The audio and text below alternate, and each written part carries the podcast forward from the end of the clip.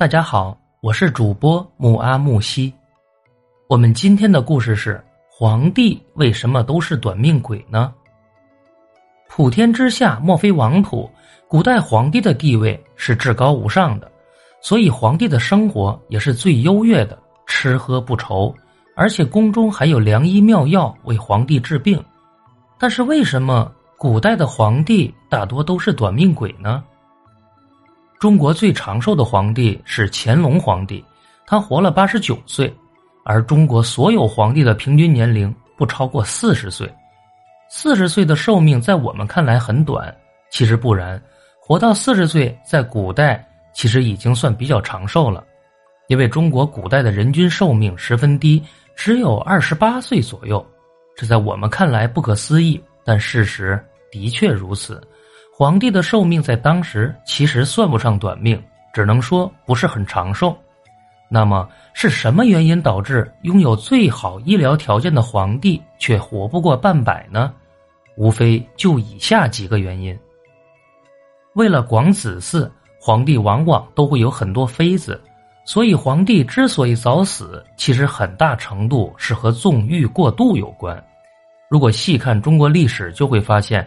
越早的朝代，后宫的妃子就会越多。据说唐玄宗的后宫有四万嫔妃，是拥有最多妃子的皇帝。这里有一个例子，可以充分说明为何皇帝生活优越还是短命。在史书记载的众多皇帝当中，单纯的因为纵欲而死的皇帝是汉成帝，他最后是死在赵飞燕和赵合德的房间内。而野史上最厉害的就是宋度宗，书上说他曾经一日谢恩者三十余人，也就是说他一夜临幸三十多个，因此他也死得很早，当上皇帝没多少年，三十五岁的时候就挂了。但是这并不是皇帝短命的最重要的原因，因为单纯因为这个死的皇帝是很少很少的，最多不会超过十个。像杨广厉害吧？后宫的美女也是不计其数，但他也不是因为这个死的，所以这只能算是皇帝短命的其中一个原因，而不是主要的原因。古代的医疗水平和现在的医疗水平可真是相差十万八千里，一个小小的感冒都有可能夺了人的性命，这并不是玩笑。身体比较虚弱的人，如果感冒了高烧不退，就很可能得脑膜炎。古时候没有退烧针，不能快速的退烧，感冒而死的人还是非常多的，所以那时候的人都说只能治病而不能治命。而皇帝的生活虽然很好，但大多数的皇帝身体都比较虚弱，有时候偶感伤寒，加上遇到点什么心事，就一命呜呼了。例如我们熟知的秦孝文王，就是在美人赵姬的诱惑下。整天花天酒地，沉迷其中无法自拔，最后导致身体渐渐虚弱。加上秦国战事纷起，让孝文王心情很不好，最后得了一场病，其实就是感冒了，却不治身亡。秦孝文王死后，是秦异人当上皇位，但他也和他的父亲一样，和赵姬花天酒地，纵酒过度，身体虚弱。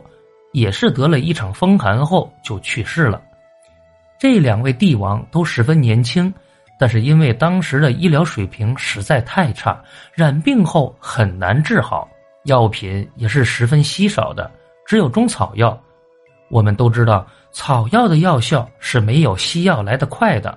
这些帝王往往是在喝了大量的草药后不治身亡。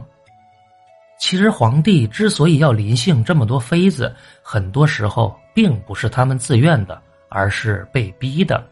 古代皇家最主要的就是要广子嗣，一个皇帝如果子嗣不广，就是一个不合格的皇帝。所以，有的时候皇帝是被逼无奈的，毕竟皇帝自己的身体他自己也清楚，多了也会厌烦，但有的时候又不得不逼迫自己。